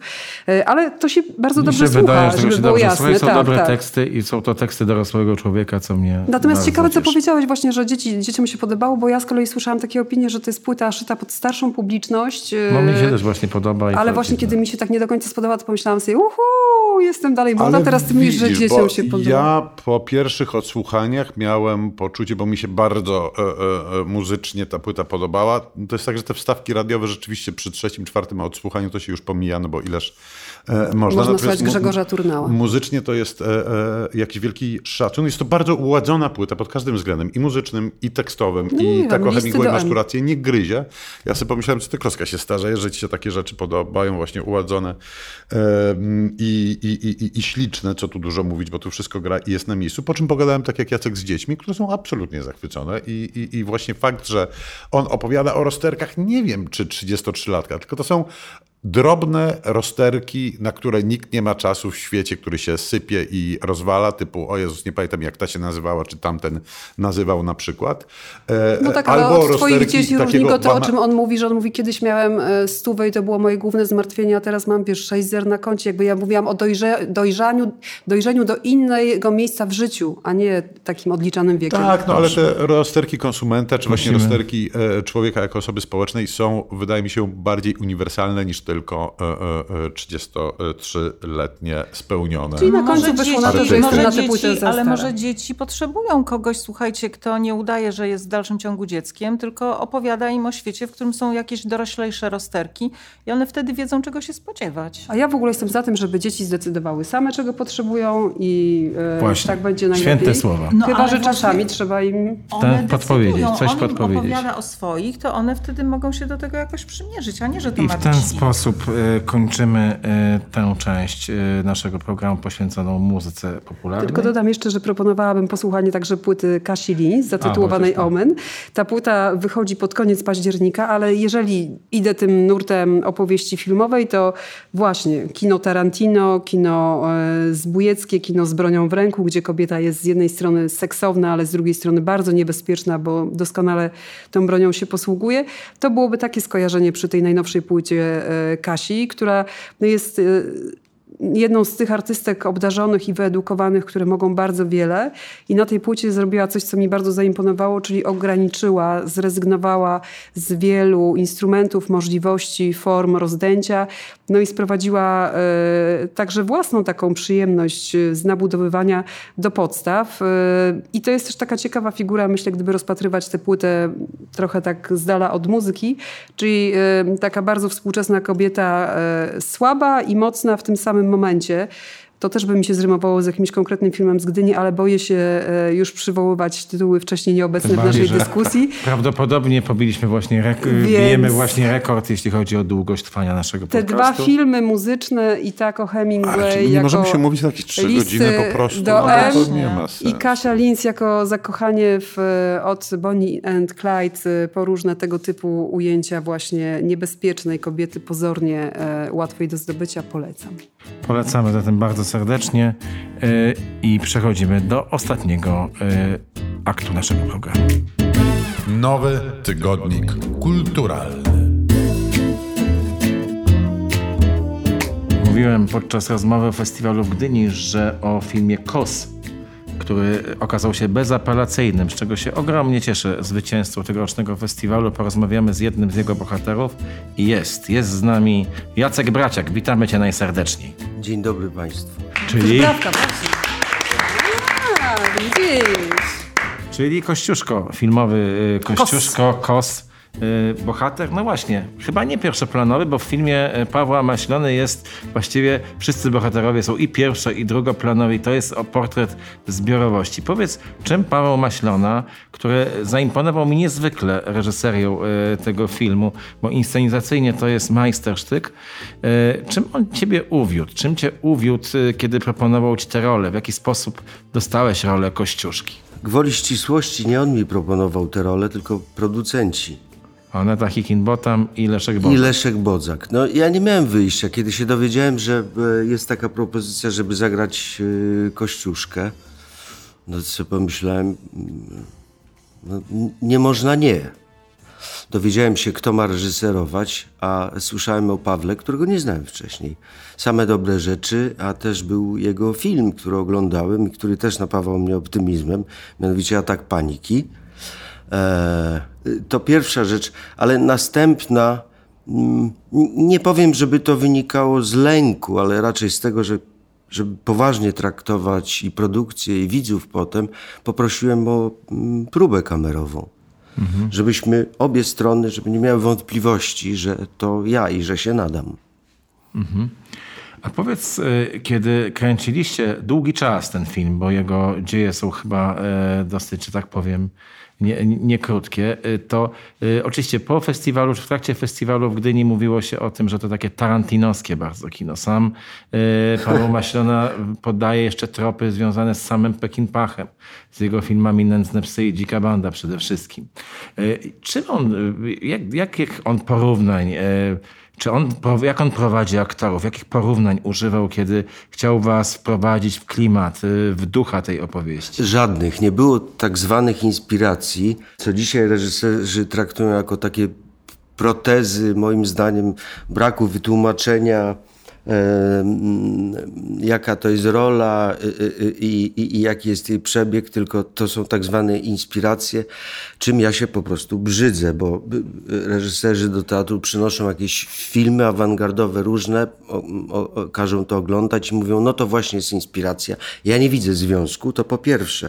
Po drugie, ja na konferencji prasowej straciłem cierpliwość. E, e, na następne porównanie, a Tarantino, a, a, a, a, a, a, Maślano Nino, jak powiedział y, Więckiewicz i słusznie. Więc powtórzę jeszcze raz w szerszym gronie. Kino ma ponad 100 lat i, e, i przed Tarantino był Kurosawa. E, trochę później był Sergio Leone i wszędzie lała się krew i tak dalej, i tak dalej. Jak tak słyszę te nasze porównania, wynikające moim zdaniem z kompleksów, e, e, a że to tak, ja śmaki, a polski Brad Pitt, a, a polski Robert De Niro, kto, kto to tam wieszcze, to sobie myślę, ależ, ależ my się wstydzimy tak, jakoś tak, chcielibyśmy tak wyżej, wyżej. Tak już słucham pana. Ale wstydzimy, wstydzimy się też podwójnie, bo gdyby, e, gdyby mi ktoś zaproponował, gdybym był aktorem rolę Kościuszki, to bym uciekał gdzie pieprz rośnie, bo polskie kino historyczne, bohaterowie narodowi kojarzą się jak najgorzej i, i, i kino kostiumowe jest jakąś tam cringe'ową i czymś obciachowym, e, ale wydaje mi się, że to jest No, od czasu. Faraona Kawalerowicza, to jest pierwszy film kostiumowy w historii kinematografii polskiej, o którym w ogóle warto e, e, rozmawiać. I zastanawiam się, na, na, na jakim etapie pan był tego świadom, że to właśnie, że ten Kościuszko będzie antybohaterski, że to nie będzie e, wspaniała historia o insurrekcji kościuszkowskiej, tylko opowieść o, o, o dwóch bida tygodniach e, tego biednego, zagubionego generała, który kompletnie się mm, mm, na tej nizinie środkowoeuropejskiej nie potrafi odnaleźć, gdzie dzieją się rzeczy straszne. Y, y, Pierwsza rzecz, y, jak się zgodziłem zagrać Kościuszko, to poprosiłem o scenariusz, który się nieco różni od, od tej ostatecznej wersji, którą Państwo widzieli, czy będą oglądać. I to już mnie utwierdziło w tym, że tak jak pan mówi, to nie będzie jakaś hieratyczna opowieść o tym, że urodził się, a potem porwał szlachciankę, a potem był w szkole rycerskiej, a potem mu się nie powiodło i tak dalej, i tak dalej. Że nie będzie to taki fresk historyczny nieudany, czyli popiełuszko, no i przykłady można by, by mnożyć. I uznałem, że to jest gra warta świeczki właśnie z tych powodów, które Pan był łaskaw wspomnieć, że to jest człowiek, który nie jest przekonany, że mu się uda, który nie ma świadomości tego, że będzie postacią historyczną. Jest po prostu człowiekiem uwikłanym w, w sprawę, zdawałoby się, beznadziejną. A poza tym pomyślałem sobie, że to jest dobry pretekst, że jeśli kto zainteresowany, to niech sięgnie do biografii Kościuszki. Ich napisano mnóstwo. Nie trzeba tego przedstawiać. I e, takim właściwym mm, przykładem jest na przykład film Lincoln, zachowując wszelkie proporcje. Mamy człowieka uwikłanego e, w, w równie trudną e, sprawę i tak naprawdę widzimy tylko pewien okres z jego życia. Natomiast mi się wydaje, że tak naprawdę patronami tego filmu, e, bo Jacek wspomniał, że Kościuszko nie jest tu ewidentnie pierwszoplanową e, e, postacią, pierwszoplanowym bohaterem, bo pewnie pierwszoplanowym bohaterem zbiorowym jest chłopstwo e, e, polskie i patronami poniekąd e, tego filmu są panowie Pobłocki, Leszczyński i cała masa innych autorów i autorek, którzy w ostatnich latach odkryli dla nas nasze chłopskie korzenie. No i to wybrzmiewa w tym filmie z jakąś siłą rażenia niewyobrażalną wręcz. O tym się szeroko mówiło, o tych książkach, które pan wspomina, w ogóle o tym zagadnieniu, o traktowaniu nie tylko przez przez generała niewolnictwa, ale w ogóle całym tym zagadnieniu, które doprowadziło do tej sytuacji rozdziewu między właściwie takich podziałów społecznych, o czym ja szeroko mówił nie będę, bo nie jestem upoważniony, nie jestem historykiem.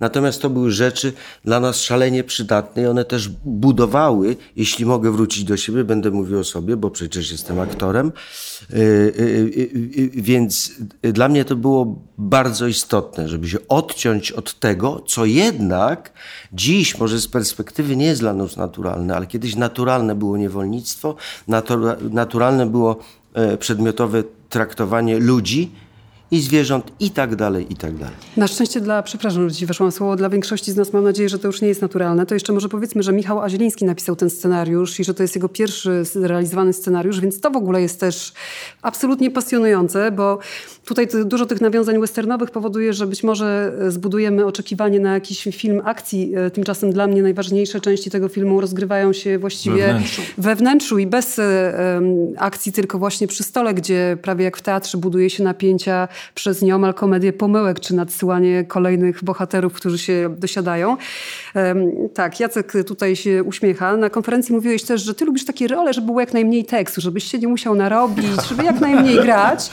No chyba nie Tymczasem te sceny przy stole, które zajmują dużą część filmu, wy w ogóle kręciliście kilkanaście dni z tego, co opowiadaliście i że to dopiero była trudna robota z wielu względów, także realizacyjnych, bo przy świecach, z takimi różnymi elementami, które budowały ten świat. Powiedz trochę o tej pracy i o tym, jak to się w ogóle wytrzymuje, te napięcia, takie jak siedzi naprzeciwko ciebie Robert Więckiewicz jako zapijaczony ruski, kim on jest? Kapitanem? Rotmistrzem? Rotmistrzem. Piotr Pacek w roli magnata z zepsutymi zębami, a Chantę, Agnieszka Grochowska. Fenomenalna, jakby walczyła o wszystkie kobiety świata i tutaj można byłoby dodać jeszcze powieść Chłopki, a właściwie książkę Chłopki, która ostatnio ostatnio też e, od tej strony kobiecej spojrzała na tę historię. Jak to się działo? Jak to było? E, niczego lepszego aktor sobie nie może wymarzyć, kiedy siada przy stole, nie musi e, zapamiętywać pozycji, siedzi i rozmawia albo słucha, co jest moim zdaniem trudniejsze. Miałem wspaniałe towarzystwo przy tym stole, kamery ustawione, po prostu trzeba było z nimi rozmawiać. Myśmy mieli szereg prób, w związku z tym ponieważ ja się wywodzę z teatru, dla mnie to było duże ułatwienie, żeby nawiązać z kimś kontakt, że to nie były jak zwykle takie wycinki w filmie, tylko można było wypróbować i nakręcić e, duże partie e, scenę, właściwie aż do cięcia, kiedy zaczynała się następna scena, więc to były okoliczności bardzo sprzyjające. O trudach technicznych e, wynikających z tych świec i tak dalej, nawet nie wypada mi mówić, bo ja mam pracę, którą kocham, za którą mi świetnie prac- e, płacą. Mało tego, dostałem do zagrania taką, a nie inną rolę. A nagrodą było to, że o czwartej nad ranem, kiedyśmy kończyli zdjęcia, ja prosto z dworu mogłem się wykąpać we wkrze i jechać do hotelu Afrodyta. Gdzie? Nie w Atenach, w Ciechanowie. To powiedzmy, że te świece to był śmieszny wątek konferencji, że trzeba było dla kontynuacji scen cały czas dbać o poziom e, spalenia świec. Więc Kuba jakby... wspaniały, tak. tak. Ale ja chciałam wrócić jeszcze do scenariusza Michała Zielińskiego. Y, rzeczywiście to debiut y, y, brawurowy, bo on dostał też nagrodę Script Pro za ten scenariusz. I to, co nas ujęło, pamiętam, w komisji selekcyjnej tej nagrody, to, to, to ten pierwotny koncept, że punktem wyjścia jest fakt nieznany przecież szczerze. Ja nie przypominam sobie tego z żadnego podręcznika historii, że Kościuszko miał czarnego adiutanta że przyjechał z czarnym żołnierzem do Polski i ten surrealistyczny taki obrazek, od którego się to zaczyna, to jest po prostu petarda, Tak, ale myślę, że też to jest... Mówi, what the fuck.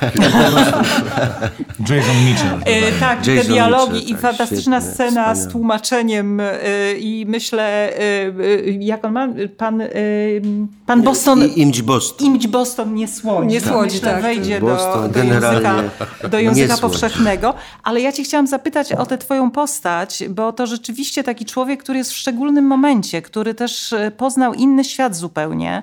E, Walczył tam o coś, co tam już było rewolucją. E, I nagle jesteś, wiesz, przeskakujesz do tego świata i myślę sobie, że to jest też doświadczenie trochę, które my wszyscy tutaj mamy, a zwłaszcza młodzi ludzie, którzy nagle zaczęli, się- y, znaleźli się w świecie globalnym.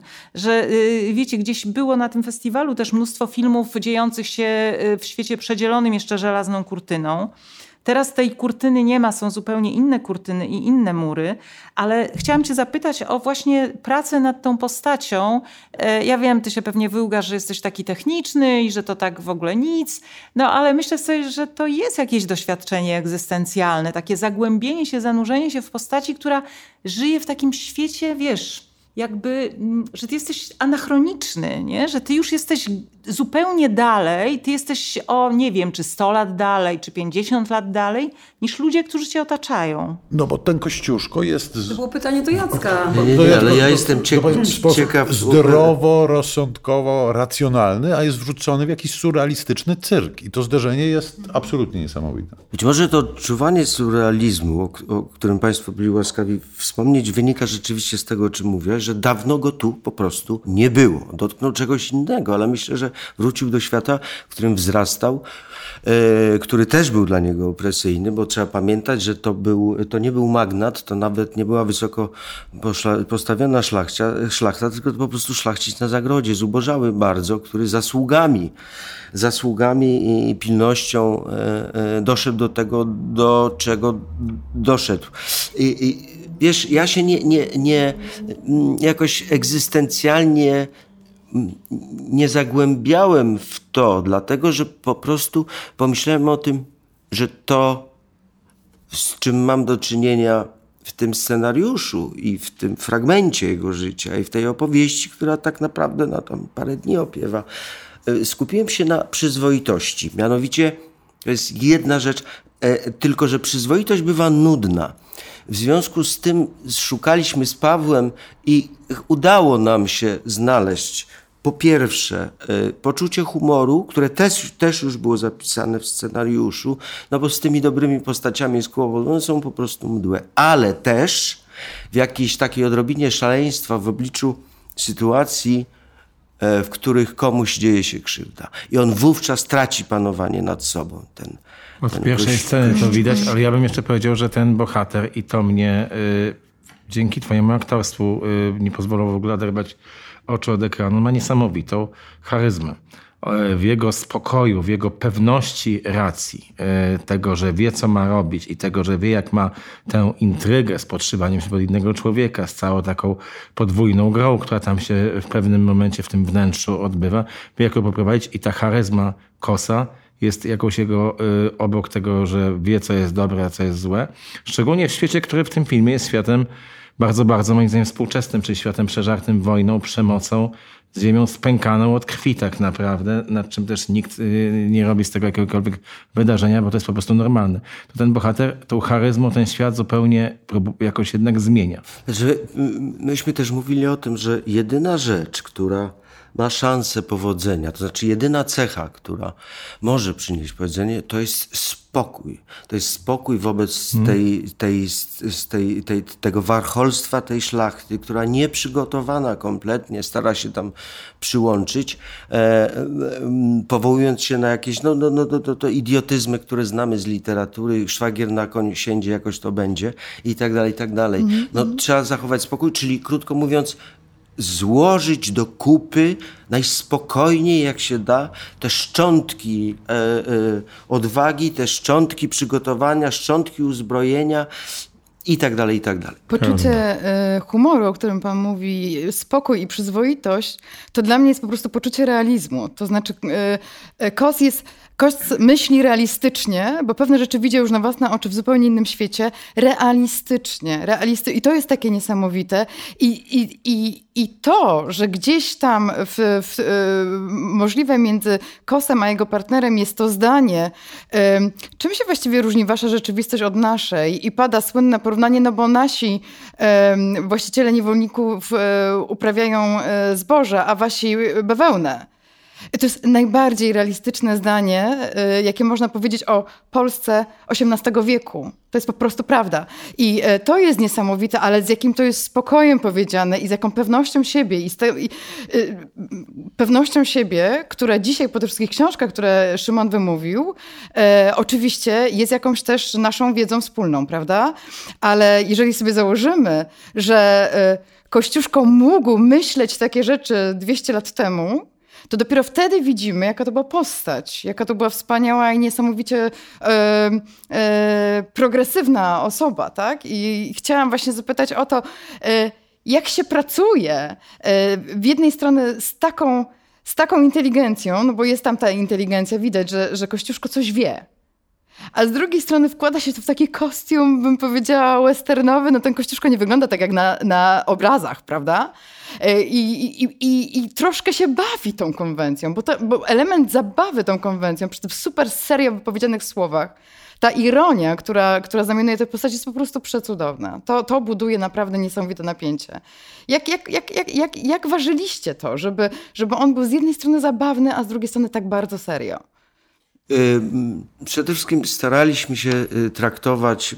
Ja wiem, że to jest takie słowo wytarte i właściwie nie wiadomo, co znaczy. Spróbuję to wyjaśnić najkrócej, jak się da. Chcieliśmy, żeby to był człowiek współczesny, nie w XVIII wieku, ale dziś.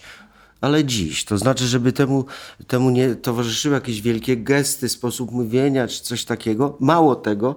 Y, y, wie pani mm, to jest człowiek, który się waha, ma wątpliwości, nie jest przekonany o tym, że mu się uda, naprawdę nie wie tego.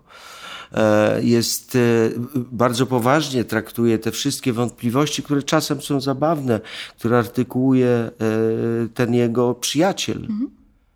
Z, z Ameryki. Stara się na nie odpowiedzieć, bo to jest lustro. Właściwie ten Nikt nie zadaje takich pytań, tylko ten przyboczny, najbliższy przyjaciel. Zadaje pytania proste, ale na nie trzeba również prosto odpowiedzieć, tak jak pani powiedziała. Niczym się nie różnią, tylko tym, że tamci uprawiają bawełnę, a, a my żyto. Nawet nie pytanie, chciałem się tylko e, podzielić doświadczeniem e, e, oglądacza, bo Magda, ty Jacku, Karolina, Agnieszka, widzieliście ten film w Gdyni i zakładam, że w Gdyni o niczym innym się nie mówiło, tylko o kosie. Ja zobaczyłem z, w towarzystwie dwójki późno nastoletnich, żeby było jasne, dzieci na strychu stuletniej chłopskiej chałupy na komputerze i powiedziałem dzieciom, chodźcie, obejrzymy film o Kościuszce. One powiedziały, ojciec dajże spokój, przecież to w ogóle nie ma opcji. Dwie godziny później nie było co zbierać. To znaczy e, naprawdę nie było co zbierać, nie wiedzieliśmy co z sobą zrobić. I takiego odbioru e, Państwu e, życzę filmu o Tadeuszu Kościuszce, jakby nie było bohaterze.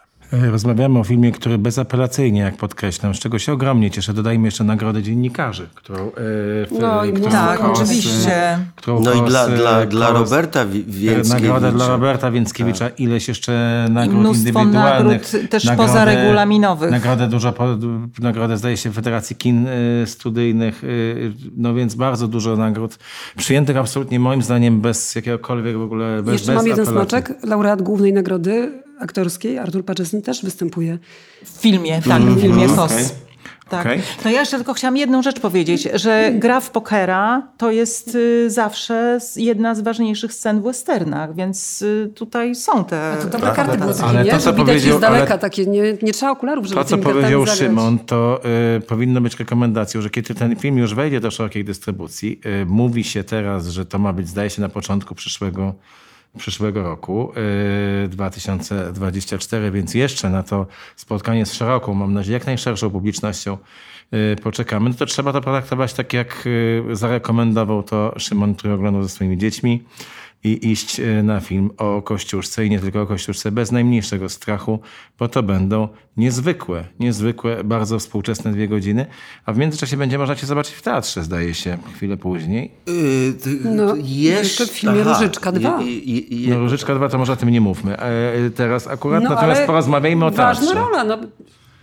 Rozma- nie, 20 opowiedz, opowiedz Jacku o, kto opowiedz cię, kto cię Jacku o zabił w teatrze. tym filmie, bo ja nie wiem. Dobra, wszyscy się zgotowali. E, Z, tak, zgotowaliśmy się. Z, z tym teatrem to trzeba będzie poczekać, bo dopiero w grudniu, to, to już mogę powiedzieć, zaczynam próby y, u, u pani Krystyny Jandy w, w Polonii. Y, to jest geniusz Tadeusza Słobodzianka. Tadeusza Słobodzianka.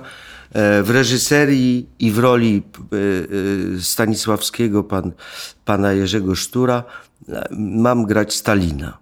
Po kościuszce Stalina. No, dobra. To jest jedna z tych sztuk, o Żebyś których nie to zwariował. mówiliśmy w kontekście sztuk w tak zwanym tomie e, Kwartety Otwockie. Bardzo dobra e, sztuka. No ale my rozmawialiśmy o Kosie. Gratuluję Ci Jacku e, tego filmu. Gratuluję tej Bardzo roli. dziękuję. Gratuluję bezapelacyjnego sukcesu na festiwalu w Gdyni. Przekaż pozdrowienia, już to robiłem, ale przekaż jeszcze raz Pawłowi Maślonie i całej ekipie, jak będziesz miał okazję, pozdrowienia od ekipy. Łącznie z Bartkiem Bielenią, bo jego nie Tak. było na festiwalu w Gdyni, a no właściwie to on ma główną Tak, rolę. Ignac, Tak, Ignac, Ignac, Ignac, Ignac w tym filmie, E, więc przekaż wszystkim, e, że tak powiem, e, wyrazy wielkiej radości z powodu waszego wspólnego zwycięstwa. Bardzo dziękuję, nie omieszkam. Jacek Braciak, Kos, Kościuszko, film Kos wygrywa Gdynię. Jacek gra w nim jedną z głównych ról. Wielkie dzięki za film i za spotkanie. Bardzo dziękuję, bardzo Państwu dziękuję. I to był ważny, y, najważniejszy prawdopodobnie moment tego naszego dzisiejszego y, spotkania w Nowym Tygodniku Kulturalnym. Bardzo dziękujemy Państwu za ten czas, który z nami spędziliście. Zapraszamy na kolejne spotkanie z Nowym Tygodnikiem, z nowym tygodnikiem Kulturalnym w listopadzie. Pozdrawiamy serdecznie. Do zobaczenia. Do usłyszenia. Do usłyszenia. Do usłyszenia. Do widzenia.